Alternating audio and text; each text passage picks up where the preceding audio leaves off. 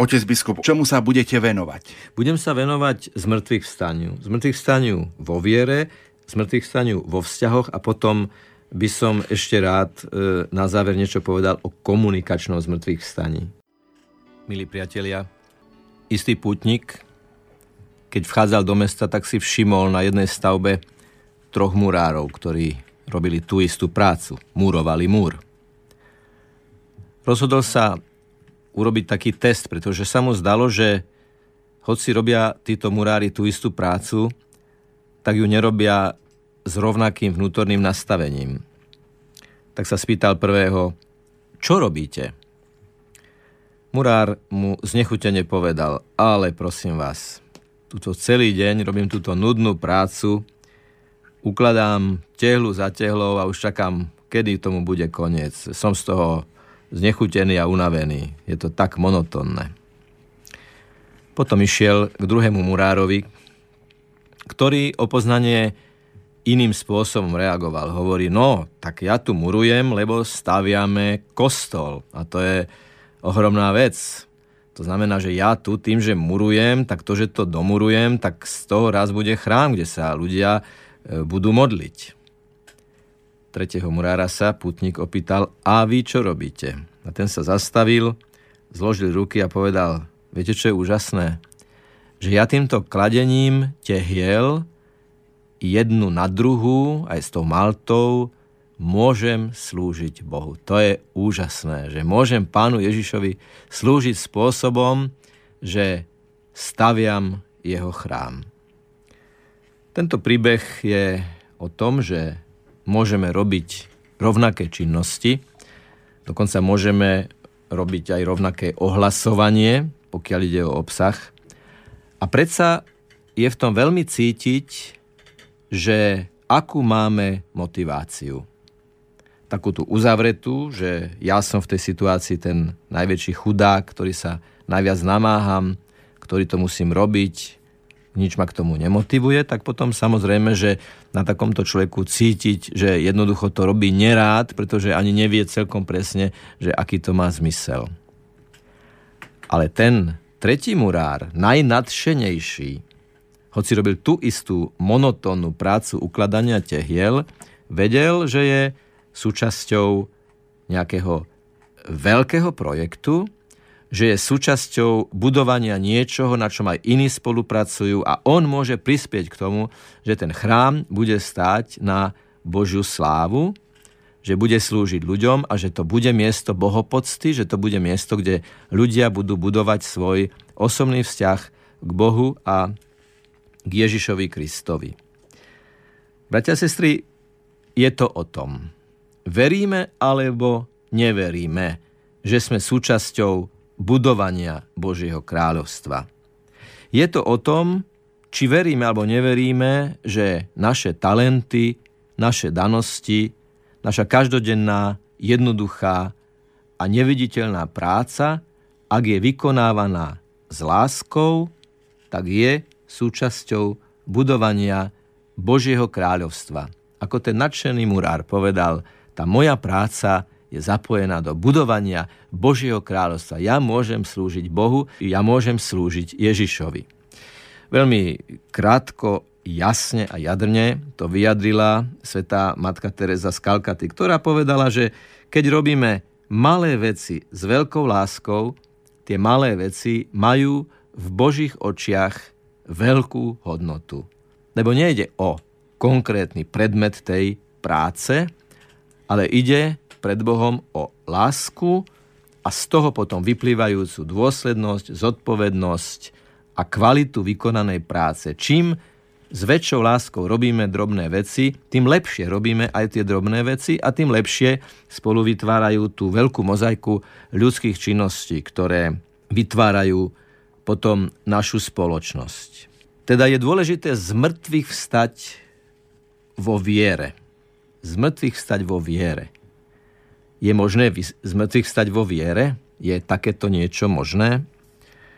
No závisí od toho, že čomu veríme a čo vyznávame. A ako vidíte, tá otázka už teraz nie je položená dobre, pretože vždy to musí byť osobné. Koho vyznávame a v koho veríme a komu dôverujeme v našom živote. Máme totižto sklon, o tom sme už hovorili niekoľkokrát, ale nikdy nebude dosť to opakovať, že vnímame našu vieru ako nejaké sprítomňovanie a nostalgickú spomienku na veci, ktoré sa stali v minulosti. Z toho potom vyplýva, že povieme, alebo niekto povie, že verím v Ježiša, ktorý bol veľkou historickou postavou. Alebo iní povedia, ja verím v Ježiša, ktorý bol geniálny človek. On je potom vysunutý do takej nedosiahnutelnej úctyhodnosti. Držíme si ho od tela ako vysoko dôstojného pána. Je to úcta s odstupom bez zaangažovanosti. Musím povedať, že niekedy aj keď ľudia oslovujú kňazov s titulmi, s takou veľkou úctou, niekedy, nie vždy samozrejme, ale niekedy sa to nejaví ako úcta, ale niekedy sa to javí ako vytváranie si odstupu. Čiže keď niekto povie niekomu vysokodôstojný pane, tak niekedy to môže vzbudzovať dojem, že zostaňte teda aj tak veľmi vysoko a veľmi nám do života nehovorte, veľmi na nás neapelujte. Ak je takýto postoj k Ježišovi, tak ešte stále je to v temnote toho hrobu. Je to ešte stále pochované v dejinách. Je to ešte stále pochované v spomienkach. Je to ešte stále pochované v nejakých nostalgických pripomienkach. A preto zmrtvých stane vo viere je precitnutie do vedomia živej Ježišovej prítomnosti. Ten, komu veríme, nie je ten, ktorý bol, ale ten, komu veríme, ten žije a je prítomný. Toto je z mŕtvych stane vo viere. Našli by sme e, vo Svetom písme postavu, do ktorej tváre by sme vložili našu tvár a v ktorej by sme našli náš príbeh aj v tom negatívnom, aj v tom pozitívnom zmysle slova. Myslím si dokonca, že nám to aj písmo naznačuje, že by sme sa mali s ním na chvíľu stotožniť. Lebo máme jedného z apoštolov, ktorého aj sväté písmo oslovuje, že sa volá Tomáš, zvaný Didymus, to znamená dvojička. A niektorí exegeti navrhujú aj taký pohľad na tento titul, že každý jeden človek, žijúci a čítajúci sväté písmo, môže svätého Tomáša apoštola vnímať ako svoju dvojičku, ako svojho reprezentanta, ako svoj obraz, ako, ako zrkadlo. Máme totižto Tomáša, ktorý nie je s dvanáctimi. A zdá sa, že tam nie je, pretože je natoľko vo svojej viere oslabený, že ani len nepríde medzi dvanástich, ako keby ich pokladal za e, spoločenstvo, ktoré už neplatí, za spoločenstvo, ktoré sa rozpadlo. To môže byť dnes aj človek, ktorý vidiac určité krízy v cirkvi si povie, ja už do kostola nepôjdem, ja už medzi veriacich nepôjdem, ja už e, sa do aktivity cirkvy nezapojím. Na psychologickej úrovni viem do istej miery pochopiť, že niekomu takéto niečo napadne. Ale musíme si stále pripomenúť, že Judáš bol prítomný medzi dvanáctimi. A bol to zradca, ktorý za peniaze vydal svojho majstra. To znamená, už tam máme náznak, že aby sme sa nepohoršili. Aby sme sa nepohoršili na Judášovi. Aby sme rozumeli, že vždy budú takí, ktorí budú kráčať v Judášových šlapajach. Ale nie je to dôvod na to, aby sme opustili spoločenstvo církvy. Tomáš, ktorý nie je s dvanáctimi, reprezentuje ľudí, ktorí majú tendenciu unikať zo spoločenstva. A tu si treba veľmi úprimne položiť otázku. Nečakal som len na príležitosť, takú, ktorou si sám v sebe zdôvodním, aby som čím skôr mohol uniknúť zo spoločenstva, ktoré svojim hlásaním, ktoré neohlasuje ľudské, ale Božie slovo, provokuje mňa vnútorne cez moje svedomie, že by som mal zmeniť život? Nemôže to byť niekedy tak, že chcem odísť zo spoločenstva, pretože nevládzem zdieľať vo svojom živote, vo svojom chovaní naozaj to, čo je Ježišovo, to, čo je jeho učenie, to, čo sú jeho prikázania? Takže pozrime sa na Didyma, na dvojičku Tomáša a pýtajme sa sami seba, tak prečo nechcem ísť do spoločenstva? Pretože neverím, že Ježiš stal z mŕtvych? Pretože neverím, že Ježiš žije? Pretože je Ježiš pre mňa len historická postava v minulom čase? A potom je Tomáš, ktorý príde medzi apoštolov a oni mu povedia, že videli majstra. A Tomáš povie, chcem dôkazy. Kým neuvidím rany na jeho rukách, kým neuvidím rany na jeho nohách a na boku, tak neuverím. Takže Tomáš napokon urobí ten krok, že príde medzi 12, vystaví sa ich svedectvu, ale ich svedectvu neverí. A potom príde Ježiš a urobí takú veľmi zvláštnu vec, že povie Tomášovi, vlož svoj prst do môjho boku, dotkni sa mojich rán a nebuď neveriaci, ale veriaci. Myslím, že nevieme, či Tomáš napokon naozaj sa Ježiša dotkol, lebo mohla to byť aj skúška, mohol to byť aj test. Tomáš, veríš mi? Veríš mi, že som to ja? Veríš mi, že ten, kto k tebe hovorí, je ten tvoj majster, s ktorým si tri roky zdieľal jeho zázraky, jeho lásku, jeho rozhovory, jeho vyučovanie, jeho modlitbu. Veríš, že som to ja? Veríš, že som to ja teraz tu prítomný? Že som nezostal ustnutý na kríži? Že neskončilo všetko tým, že som na kríži zomrel, ale začína nový život, začína niečo nové? Ak sa teda spoznávame v Tomášovi ako tí, ktorí niekedy neveríme a váhame a hľadáme dôvody na to, aby sme neprišli do spoločenstva církvy, tak potom nájdeme v Tomášovi aj dvojičku, ktorá nás potiahne. Potiahne nás k Ježišovi. Stať pred Ježišom a počuť jeho slovo. Som to ja. Nebuď neveriaci, buď veriaci. Ale častokrát sa otec biskup stretávame aj so situáciou a vyjadrením mnohých ľudí. Ježiš áno, církev nie.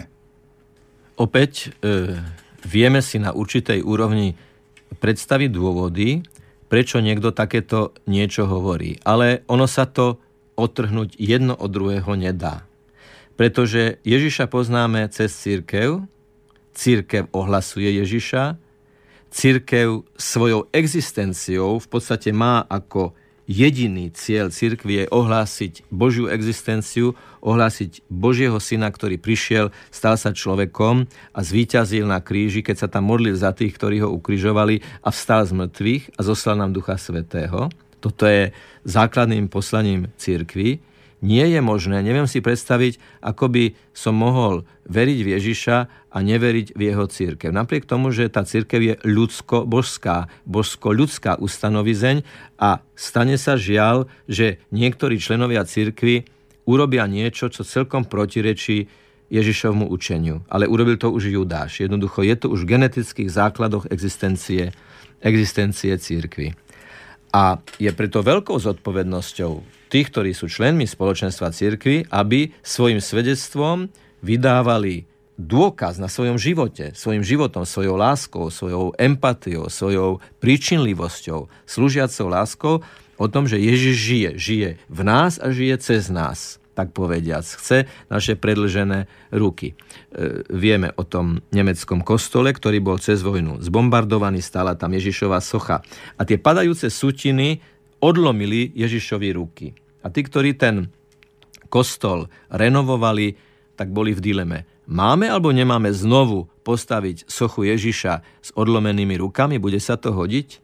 Nakoniec sa rozhodli, že tú sochu postavia, ale pod sochu dali tabulku s nápisom, ktorý ako keby citoval Ježiša. Nemám ruky, potrebujem tvoje ruky. Buď ty mojimi predlženými rukami. Niekedy aj čakanie na zážitky a viditeľné mimoriadnosti tou starou Tomášovou mentalitou.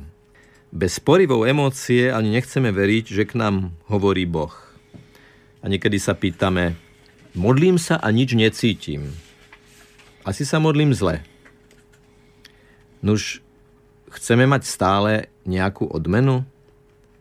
Chceme stále od Boha, aby nám dával nejaké bonusy za to, že sa s ním rozprávame? Sú svedci, ktorí vrátane svätej matky Terezy potvrdzujú, že prežívali dlhé obdobie duchovnej suchoty, že nemali žiadne emocionálne zážitky, lebo ten emocionálny zážitok a jeho očakávanie, to je stále to, chcem sa dotknúť, chcem, chcem e, to vidieť, chcem to zažiť. Ale skutočná láska je láska, ktorá koná z princípu, koná z viery, že je to Ježišova vôľa a že Ježiš je cesto a v tom prítomný. Bez neustáleho očakávania odmeny. Toto je to, čo niekedy nazývame na Slovensku taký veľmi rozšírený emocionalizmus. Je celkom pochopiteľné, že mladým ľuďom sa páči, keď je niečo emotívne, keď je niečo, keď je niečo pekné, keď je niečo citové. To je v poriadku. A naozaj, keď človek vnútorne niečo zažije, tak môže to byť naozaj e, boží dotyk, tá emócia. Ale očakávať ju a klásť ju ako kritérium kvality môjho duchovného života by nebolo správne. By to bolo také Tomášovské. Kým sa nedotknem, kým to nezacítim, kým to nenahmatám, kým to nebudem mať s nejakou takouto odmenou, tak veriť, veriť nebudem. Skúsme si predstaviť tú ženu, ktorá dlhodobo trpela a musela sa predrať k Ježišovi a dotknúť sa jeho plášťa. Ona sa tiež musela predrať cez zástup, ktorý reprezentuje nejakú prekážku. Aj my musíme sa predrať cez prekážky, ktoré máme sami v sebe. Napríklad toto očakávanie emocionálnej odmeny môže byť takou prekážkou, ale aj mnohé iné bloky v nás. A tak ako tá žena sa predrala cez zástup, cez bariéru, cez prekážku a s vierou sa dotkla Ježišovho plášťa. Ak si spomínate na to evanelium, tak je tam aj taký veľmi zaujímavý rozhovor, e, keď Ježiš hovorí, kto sa ma to dotkol a jeho e, učeníci, spoločníci mu hovoria, ale veď všetci sa na teba tlačia a ty sa pýtaš, kto sa ťa to dotkol. Lenže Ježiš sa pýtal na osobu, ktorá sa ho dotkla s vierou, pretože on cítil, že z neho vyšla sila. Bola to osoba, ktorá verila, že keď sa dotkne Ježiša, tak uzdravie. Prichádza s vierou, že tu a teraz tento dotyk, čiže táto modlitba, toto rozímanie, toto čítanie svätého písma, to sú všetko najrôznejšie druhy dotykov tej obruby Ježišovho plášťa. Keď veríme, že je to Božie slovo, keď veríme, že je to Božia prítomnosť, keď veríme, že je to z stali a víťazný Kristus, tak potom veríme aj to, že z týchto jednotlivých spôsobov dotyku Ježiša výjde do nás Ježišova sila a z nej môžeme žiť. My sme teraz pred chvíľou klačali a rozímali pred eucharistickým Ježišom. Veď to je úžasný úkon a, a výzva k viere. Veď vidíme niekoľko gramov nekvaseného chleba. A predsa veríme, že to Božie slovo, tie slová, ktoré hovoríme, ako sme spolu koncelebrovali na Svetej Omši, keď hovoríme spolu, toto je moje telo, v tom je, v tých slovách, toto je moje telo, je stvoriteľská moc, je stvoriteľská sila. A veríme, že pod spôsobom niekoľkých gramov nekvaseného chleba je prítomný Ježiš Kristus. Sa mu klaniame, ho príjmame, o ňom rozímame, ho adorujeme, ho chválime a v tichu pred ním spočívame. Komunistická propaganda sa svojho času snažila využiť aj let prvého človeka do vesmíru, Juria Gagarina, ktorý aspoň podľa toho, čo uverejnili vtedy sovietské noviny, mal povedať, že on Boha vo vesmíre na tých oblakoch alebo nad tými oblakmi nevidel. Nuž, treba naozaj povedať, že chvála Bohu, že Boh nie je starec, ktorý sedí na obláčku ako nejaká pastva pre oči, ako nejaká kuriozita alebo nie, nejaká zaujímavosť. Náš Boh nie je vysoko na nebi, ale hlboko v našom hľadajúcom srdci. Boh sa dotýka a chce dotknúť nášho srdca. Mimochodom, keď už hovoríme o Gagarinovi, tak jeden diplomat pri inej príležitosti príležitosti svedčil o tom, že na jednej recepcii si Gagarin odchytil toho duchovného a požiadal ho o požehnanie. Takže to, čo povedala komunistická propaganda, ako keby Gagarin bol ateista, sa nejaví byť pravdou, ale bol to človek, ktorý hľadal Božie, Božie požehnanie. Každú nedelu vyznávame na omši, že veríme v Boha Otca Všemohúceho.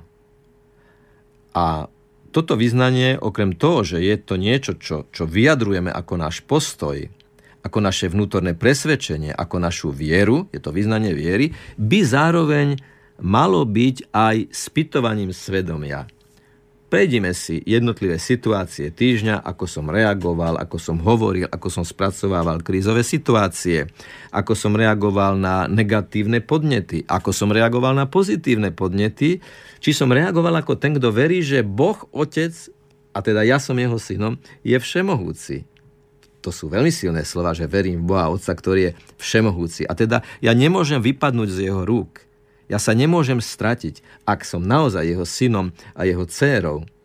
A teda každé to nedelné vyznanie by vlastne malo byť aj otázkou. No, no bol som ako Božie dieťa, ktoré dôveruje Otcovi, ktoré dôveruje Otcovi, ktorý posiela Ježiša, aby sa stal mojim bratom, aby sa stal človekom, aby som sa ja s ním, ako jeho brat, ako jeho sestra, stal naozaj Božím dieťaťom. A tak sme pozvaní z mŕtvych stať vo viere, a samozrejme aj z mŕtvych stať vo vzťahoch. Pretože celé evanielium je o tom, aké sú tvoje vzťahy. Všimnime si, že už oče naši, Ježiš, tie prozby, ktoré učí svojich učeníkov, orientuje vertikálne, ja a Boh, ale potom sú tam veľmi dôležité slova o tej horizontále ľudských vzťahov, medziľudských vzťahov. Odpúsť nám naše viny, ako i my odpúšťame svojim vinníkom. To znamená, že prosíme Boha o odpustenie a vedome, dobrovoľne na základe Ježišovho podnetu prepájame náš vzťah s Bohom s našim vzťahom s ľuďmi. Odpúsť naše viny, Ty Bože, ako i my odpúšťame našim vinníkom. Tam sa to preklápa, alebo prelína ešte presnejšie s tým horizontálnym, teda ja a Boh a ja a človek. A v logike kríža je to vlastne tak, že tým pevnejšie je to horizontálne rameno, ktoré môže reprezentovať môj vzťah s ľuďmi, tým je toto rameno pevnejšie, čím pevnejšie je ukotvené na to vertikálne rameno. A to je môj vzťah s Bohom. Moje vzťahy k Bohu, moja viera v Boha, moje zmrtvých stanie vo viere v Boha nemôže nemať dosah na zmrtvých stane v mojich medziludských vzťahoch. Otec biskup, toto, čo rozprávate, je také aj pozvanie k modlitbe. Ale stretávame sa aj s takými možno dvoma výhradami. Niektorí si myslia, že pán Boh je ako automat. Ja sa pomodlím a pán Boh mi dá toto alebo, alebo ono. A na druhej strane, keď Často sa stretávame aj vo Sviatosti zmierenia, že ľudia vyznajú, že nemám čas na modlitbu, nemám čas sa modliť, nemám čas sa zastaviť. Čo by sme poradili, poradili aj týmto ľuďom? Áno. Čiže prvá otázka je o tom, že keď automat. sa pomodlíme, tak Boh nie je automat. Áno. Predstavme si dieťa, ktoré z hlbokého presvedčenia si od rodiča pýta niečo, čo ten rodič, keďže je mudrejší, zrelší, starší, vie, že to dieťa má dostať iným spôsobom alebo v inom čase, alebo to dostať nemá. A má to dostať jednoducho v inej kvalite. Tak my sme ako deti, my pýtame mnohokrát od Boha v modlitbe veci, ktoré nám Boh určite dá, ale dá nám ich iným spôsobom, ako ich my pýtame. Lebo mnohokrát prosíme konkrétne veci aj s konkrétnou predstavou riešenia. Napokon vrátim sa opäť k tomu, ako nás pán Ježiš učí očenáš, keď hovorí, že v očenáši hovorte buď vôľa tvoja. Čiže čokoľvek prosím od Boha, aj vo veľkých konkrétnostiach, aj vo veľkých detailoch, napokon v očenáši vždy poviem, pane, buď vôľa tvoja. Naše modlitby sa nestrácajú. Nemôže sa stať, že moja modlitba nebude vypočutá. Ale práve tá viera je v tom, A toto je niekedy veľmi ťažké prijať, najmä vtedy, keď sme vo veľmi vážnych a ťažkých životných situáciách, ale viera je v tom, že verím, že ak ti, pane, tebe, živému a prítomnému, Bohu, ktorý ma počúvaš, ktorý ma vnímaš, ktorý ma miluješ, hovorím svoju modlitbu, ty ju vypočuješ spôsobom, ktorý je v najlepšej možnej verzii, pretože ty si Boh, ty si Pán, ty najlepšie vieš, čo je dobré pre mňa aj pre tých ľudí, ktorí žijú okolo mňa. A druhá otázka znela? Nemám čas na modlitbu. Nemám čas na modlitbu, áno. Vieme si predstaviť ľudí, ktorí naozaj sú tak zavalení prácou, povinnosťami, ťažkosťami, starosťami, opatrovaním chorého, že sa im môže naozaj zdať, že nemajú čas na modlitbu. Ale by som sa pýtal, máte čas jesť? No tak samozrejme, však bez toho by som neprežila. Neprežil. Máte čas piť? No samozrejme, však bez pitia by som neprežil, neprežila. Máte čas spať? No tak musím spať, lebo bez spánku by som sa zrútila. A toto sú telesné veci, ktoré sú rukolapné a lekársky dokázateľné. Ale rovnako je dokázateľné zo skúsenosti lekárov duše, že kto zanedbá modlitbu, tak ten veľmi ťažko bude vedieť riešiť svoje životné situácie. Jednoducho, zanedbať modlitbu znamená zanedbať všetko ostatné. Modlitba s tou všetko stojí alebo padá. Naše úvahy sú o tom, ako veľmi úzko súvisia naše vzťahy k Bohu a naše vzťahy navzájom ako ľudia, teda po zmrtvých staní vo viere alebo paralelne súčasne so zmrtvých staním vo viere zmrtvých stávame aj v našich vzťahoch. Takým symbolom napätých vnútrorodinných vzťahov, myslím, že odkedy ľudstvo jestvuje, je matka, ktorej dieťa sa v určitom momente vydá alebo ožení, syn sa ožení, dcera sa vydá a z matky sa stáva svokra a nie vždy je jednoduché zvládnuť túto situáciu. Takže symbolom napätých vzťahov je svokra. O tom svedčia aj mnohé vtipy, ktoré o svokrach kolujú mnohokrát aj veľmi nevhodné a neláskavé. A preto sa javí ako veľmi symbolické to, že Ježiš uzdravuje svokru uzdravuje Petrovú svokru. Svokra teda reprezentuje všetky tie ženy, ktoré sú zároveň matky a zároveň matky detí, ktoré vstúpili do partnerského, partnerského vzťahu. A to uzdravenie je veľmi symbolické nielen v tej osobe, vo svokre, ale aj v tom, ako to prebehlo. Ježiš sa jej dotkol, jej ustala horúčka a symbolom toho uzdravenia bolo, že ona im začala slúžiť. Tá svokra im začala slúžiť. Uzdravenie v našich vzťahoch, zmrtvých stane v našich vzťahoch spočíva v tom, že v duchu Ježišovej lásky začneme jeden druhého vnímať ako toho, komu môžem slúžiť. Slúžiaca láska.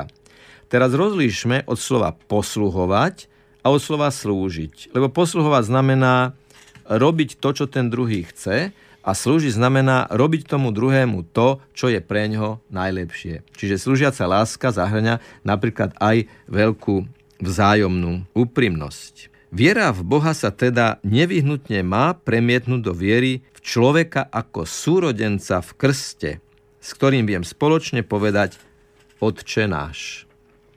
Takým vyznaním viery v človeka ako súrodenca Teraz nehovorím o tom, že verím v človeka, ale o tom, že verím Bohu, že je náš spoločný otec. V tomto zmysle teda, že ten druhý človek je môj brat a moja sestra. A ak ako kazateľ oslovím ľudí, drahí bratia a sestry, tak to samozrejme nesmie byť len kazateľská floskula, ale musí to byť naozaj vrúcne oslovenie tých, že ktorí sme tu stvoríme duchovnú rodinu. A teda, keď sa na Svetej Omši spoločne pomodlíme Otčenáš, a my to spoločne vyslovíme, tak vyjadrujeme prvé to, že všetci pokladáme Boha za nášho Otca, za to Abba, za toho Ocka, Otecka, ako ho oslovuje Pán Ježiš a dáva nám návod k tomu, aby sme vnímali Boha nie ako toho, ktorý je vzdialený, ale toho, ktorý je milosrdný, blízky a dosiahnutelný. Ale okrem toho, keď poviem to očenáš spolu s ostatnými, tak si spoločne vyznávame, že ty si môj brat a ty si moja sestra, keď sa vieme spoločne modliť a spoločne osloviť Boha. Viera v človeka bez viery v Boha by sa mohla zvrhnúť na modloslužbu, že by sme začali ľuďom slúžiť spôsobom, ktorý sa Bohu nepáči.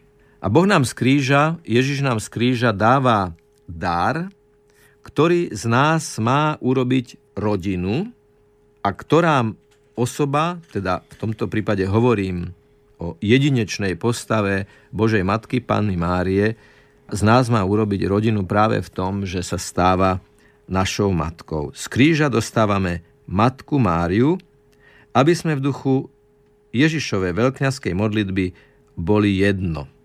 Len matka dokáže zjednotiť svoje deti.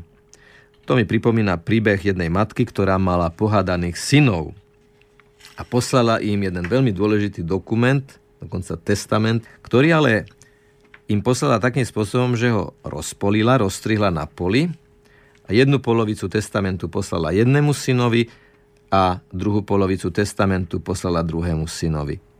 A keďže tí synovia sa dlho nestretli, pretože boli v hlbokom vzájomnom konflikte, tak sa mohli prečítať ten testament a jeho vyznenie, jeho posolstvo len vtedy, keď sa stretli a priložili ten papier, papier k sebe. Text mohli prečítať iba spolu, až keď sa po dlhom čase odhodlali stretnúť a skompletizovať matkin list. Čítať a rozumieť Božiemu listu v podobe svätého písma dokážeme naozaj len vtedy, keď si navzájom odpúšťame, keď sa stretneme a keď ten Boží testament, ten Boží zákon spojíme, skompletizujeme práve cez tú našu lásku a cez to naše stretnutie. Chodiť pravidelne do kostola a rovnako pravidelne hnevlivo obchádzať problematického suseda bez najmenšej snahy zblížiť sa, tam niečo naozaj nesedí. Tam tomu niečo naozaj chýba. Cesta k zmrtvých staniu vo vzťahoch vedie cez modlitbu. Bratia a sestry, ak máte s niekým problém, ak máte niekoho, s kým nemáte žiadny problém, či je to tak alebo onak, vzťahy buduje modlitba. Modliť sa za druhých. Poznal som človeka, ktorý vždy, keď prišiel pred bohostánok, tak si otvoril taký zošitok a v ňom mal také ako keby zoznamy. Ja som sa mu samozrejme do toho nepozeral, ale potom mi raz sám prezradil, že to sú ľudia, ktorých má na zodpovednosti, to sú ľudia, ktorí sú mu blízki a on ich každý deň menovite predkladá pánu Ježišovi a prosí o ich požehnanie.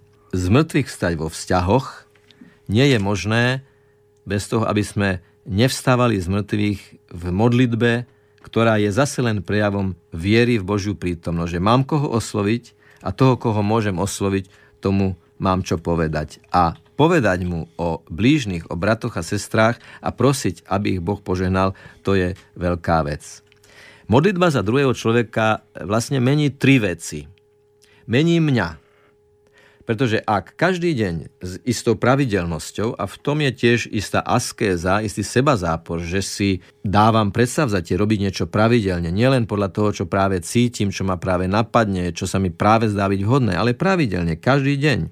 Tak ako kvapka vymýva kamen, tak aj každodenná modlitba, kvapka každodennej modlitby môže dosiahnuť obrovské veci. Práve v tej vytrvalosti a v tej viere a dôvere, ktorú konám každý deň. Čiže prvé, koho moja pravidelná modlitba mení som ja sám, pretože v tej pravidelnosti a v tom impulze, že ja chcem dobro pre toho druhého človeka, to mení mňa. Druhé, čo tá pravidelná modlitba mení, je ten človek, za ktorého sa modlím. Predsa nám pán Ježiš hovorí, proste a dostanete, klopte a otvoria vám, hľadajte a nájdete. A toto platí aj pre vzťahy. Aj vo vzťahoch mnohokrát hľadáme. Hľadáme cestu k druhému človeku. Hľadáme cestu k zmiereniu s tým druhým človekom. Hľadáme cestu k riešeniu konfliktných situácií alebo dlhodobých napätí, ktoré môžeme mať a klopeme na Božiu bránu aj na srdce toho človeka a pán Ježiš hovorí, klopte a otvoria vám, ale predtým hľadajte, aby ste našli tie správne dvere, na ktoré treba klopať. A napokon hovorí, proste a dostanete. Klopte, keď prosíte, hľadajte, keď prosíte a dostanete. Naplní sa to. Takže to je druhé, čo sa mení. A tretie, čo sa mení, mení sa náš vzťah. Modlitbou mením seba, modlitbou za druhého človeka mením jeho k lepšiemu, lebo Boh ho požehnáva a napokon to, čo sa mení, sa mení náš vzťah. Čiže je tu táto skúsenosť, naozaj je tu táto skúsenosť. Ak sa za niekoho pravidelne modlíme a je tam povedzme problematický vzťah, Boh urobí to, že ten vzťah sa zmení a dôjde k zmiereniu. Len to chce vytrvalosť, pokoj, vieru a každodenné nasadenie. Otec biskup, hovoríte o modlitbe. Je ľahké sa modliť za tých, ktorých máme radi, ktorým sme slúbili modlitby, ale už je ťažšie sa modliť napríklad za tých našich napríklad niektorých nepriateľov alebo ľudí, ktorí nám robia zle. Práve v tom je to zmrtvých stanie, že ja z hrobu môjho hnevu, z môjho rozhorčenia, výjdem na svetlo Božej moci.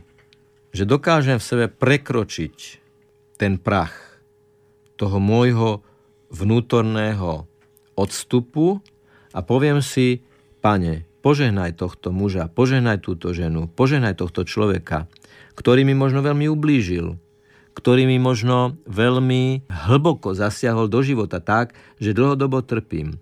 Ale pozor, vedieť sa modliť za našich nepriateľov, to hovorí pán Ježiš, to hovorí svätý Pavol, modliť sa za druhých je cesta k vnútornému oslobodeniu. Lebo prvou obeťou hnevu nie je ten, na koho sa hneváme, ale ten, kto sa hnevá. Ten je prvou obeťou hnevu.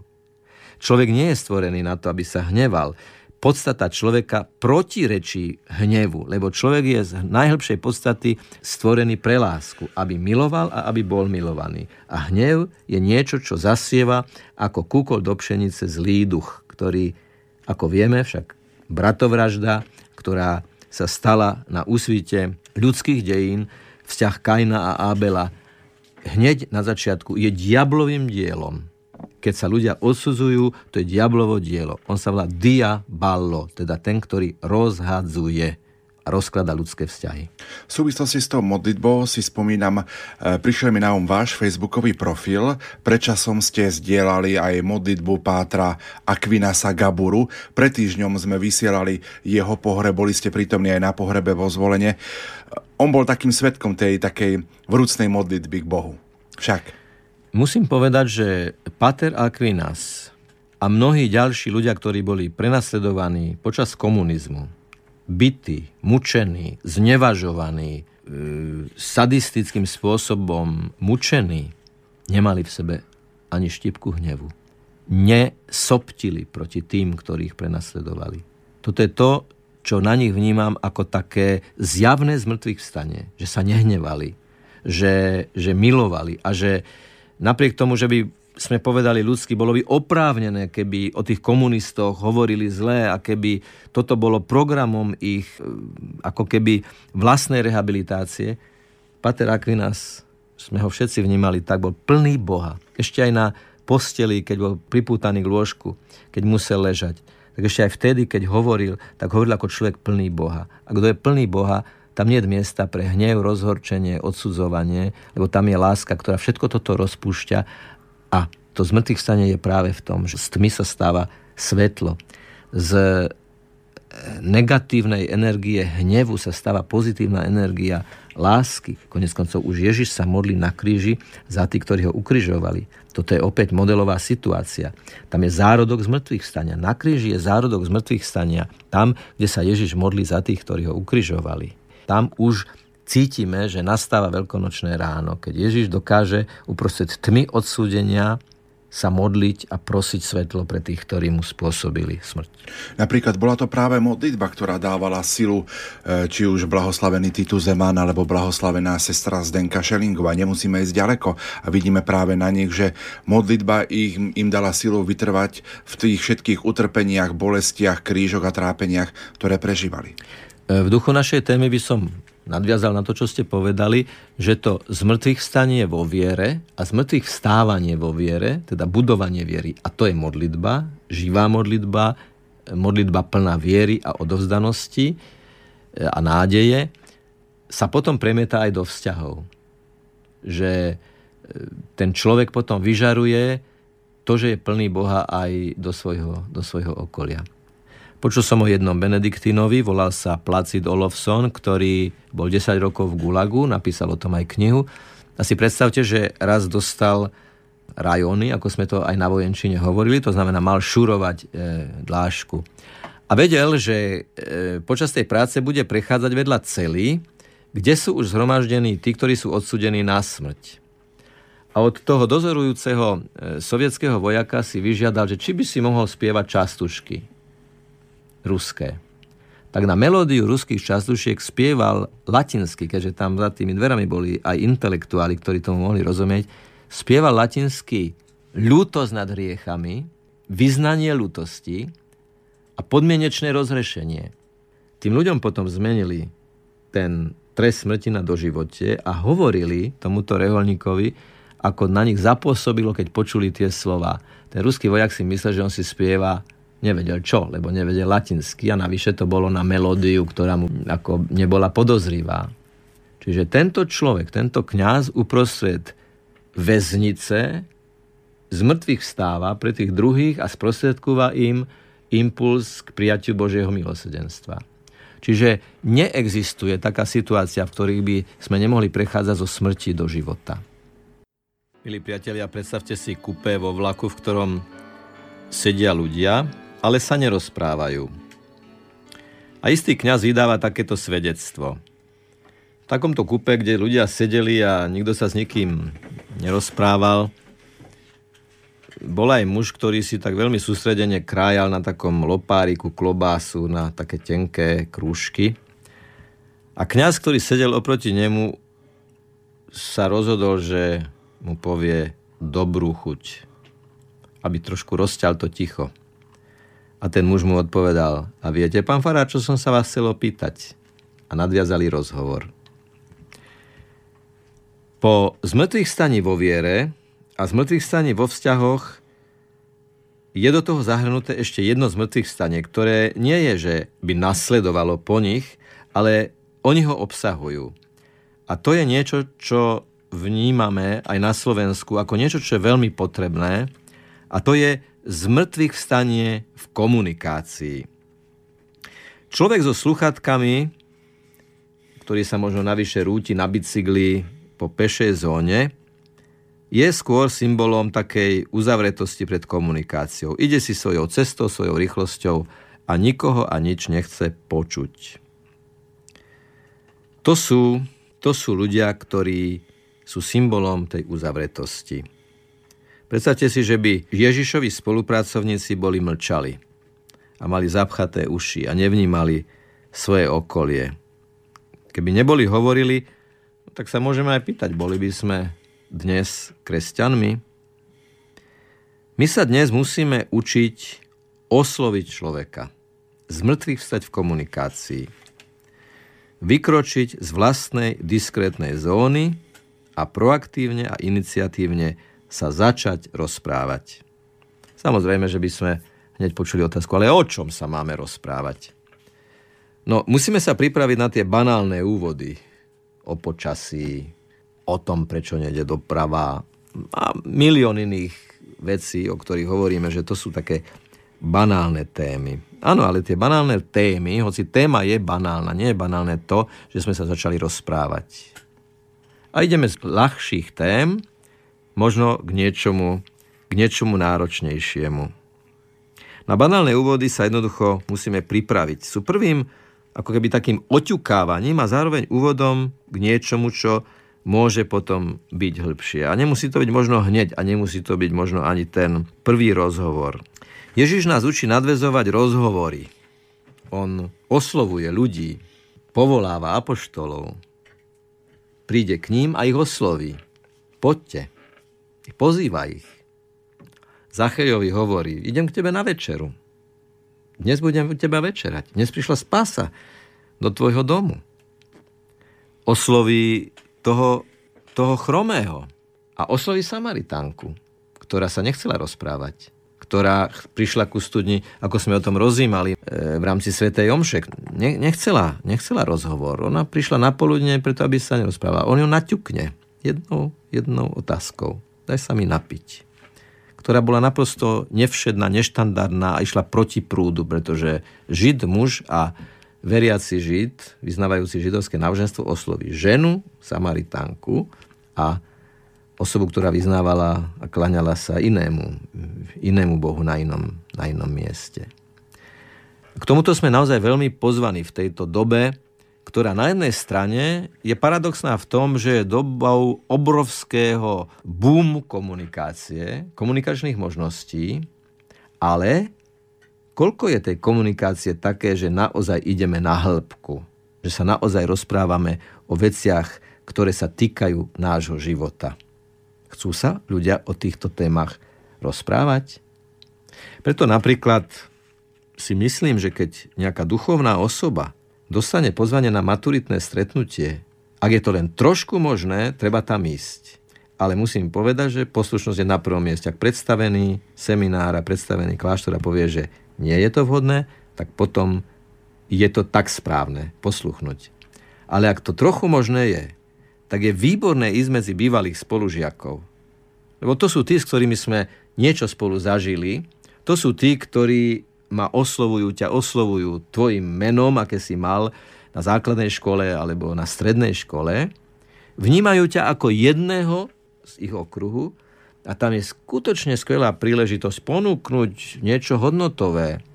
A tam už človek ani nemusí hovoriť, ak je to kňaz, ak je to reholník, ak je to reholnica, tak ten už len tým, že príde, o niečom hovorí, o niečom svedčí. Že jeden z nás, s ktorými sme drali jedny lavice, s ktorými sme robili možno spolu tie spoločné mládežnické dobrodružné veci, ktoré patria mladosti, jeden z nás sa rozhodol, že chce slúžiť Bohu, chce slúžiť církvi. Je veľmi dôležité vyhľadávať platformy komunikácie, cez ktoré môžeme druhým ľuďom ponúknuť aj nejaký nový rozmer do života. Ale v nejaký rozhovor s tým človekom pristupni sotva mohla ona, tá Samaritánka, dúfať a Ježiš ju otvoril takým spôsobom jej srdce, že nakoniec ona sa stala apoštolkou, ohlasovateľkou Ježiša Krista. Treba k tomu ale zároveň povedať, že do tohoto, teraz bude to vyzerať ako keby som si protirečil, ale do tohoto sa nemôžeme siliť toto nech nikto nerobí, pretože že si myslí, že mu to niekto druhý povedal. Toto sa dá robiť len vtedy, ak to človek robí z hlbokého vnútorného presvedčenia. Nie preto, že musím, ale preto, že chcem. Lebo ináč by to mohlo vyzerať ako nejaké ideologické naliehanie, že ja ti to teraz idem povedať a ja ťa teraz idem poučiť. Však áno, je v tom aj poučenie, je v tom aj E, nejaké naliehanie, ale keď to nie je prirodzené, keď to nejde zo srdca a ide to len z hrdla a dokonca zo stiahnutého hrdla, bez predmodlenia a predpostenia, keď sa predtým nemodlím a nepostím a neuvoľním sa, že som v Božích rukách a tá komunikácia je niečo, čo má Boh v rukách a v čom ma Boh vedie, tak je lepšie s tým počkať, až kým človek uprostred modlitby a pôstu a seba zaprenia a askézy nenadobudne hlboký vnútorný pokoj pre takúto komunikáciu. Pre takúto komunikáciu je veľmi dôležitý pokoj.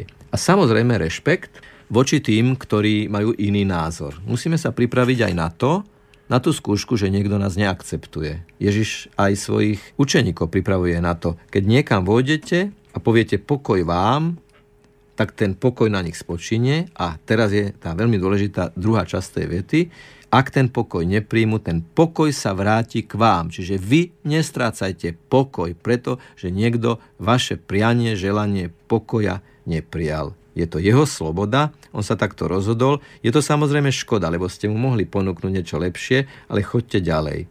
A choďte k tým, ktorí vás príjmu a za tých, ktorí vás neprijali, sa modlite, lebo možno pri ďalšom stretnutí to už bude iné. Otec biskup, ste známi tým, že pozývate ľudí na rozhovor, napríklad pri ceste vlakom alebo na námestí. Ako vnímate tieto príležitosti? Je to možnosť aj takého vydávania svedectva? Áno, samozrejme. Je to, je to možnosť na e, rozhovory a vnímam to tak, že jednoducho je to, je to evanielium, ktoré nás inšpiruje k tomu, aby sme chodili medzi ľuďmi. Nedávno som sa rozprával aj pri príležitosti pohrebu a smrti otca Aquinasa Gaburu a hovorili sme o tom, že svätý Dominik výslovne prikazoval svojim bratom kazateľom, aby chodili po frekventovaných cestách, aby stretávali ľudí, aby išli medzi ľuďmi, aby sa pohybovali tak, aby stretávali ľudí. Takže je to aj pozvanie pre nás, aby sme cez mesto chodili tak, aby sme boli stretnutelní, osloviteľní, komunikovateľní. A to je celkom jednoduchá vec. Pripomína mi to jedného profesora biblickej teológie, ktorý učil v Ríme. Ten vyslovne pol hodinu skôr išiel ako musel. Teda cesta mu trvala 10 minút, ale on si na tú cestu urobil 40 minút, lebo sa pristavil pri policajtovi, pozdravil v trafike predavačku novín, pristavil sa pri bezdomovkyni, jednoducho mal to vyslovene v programe a urobil si na to čas, že on kým prejde z ubytovne na univerzitu, čo bolo naozaj len 10 minút chôdze, on si na to urobil dlhší čas, preto aby mal čas sa s ľuďmi stretnúť. Lebo nie je práve dobre, keď nás niekto chce osloviť a my poviem, prepačte, ale eh, hodinky ma súria, lebo idem na nejaký termín.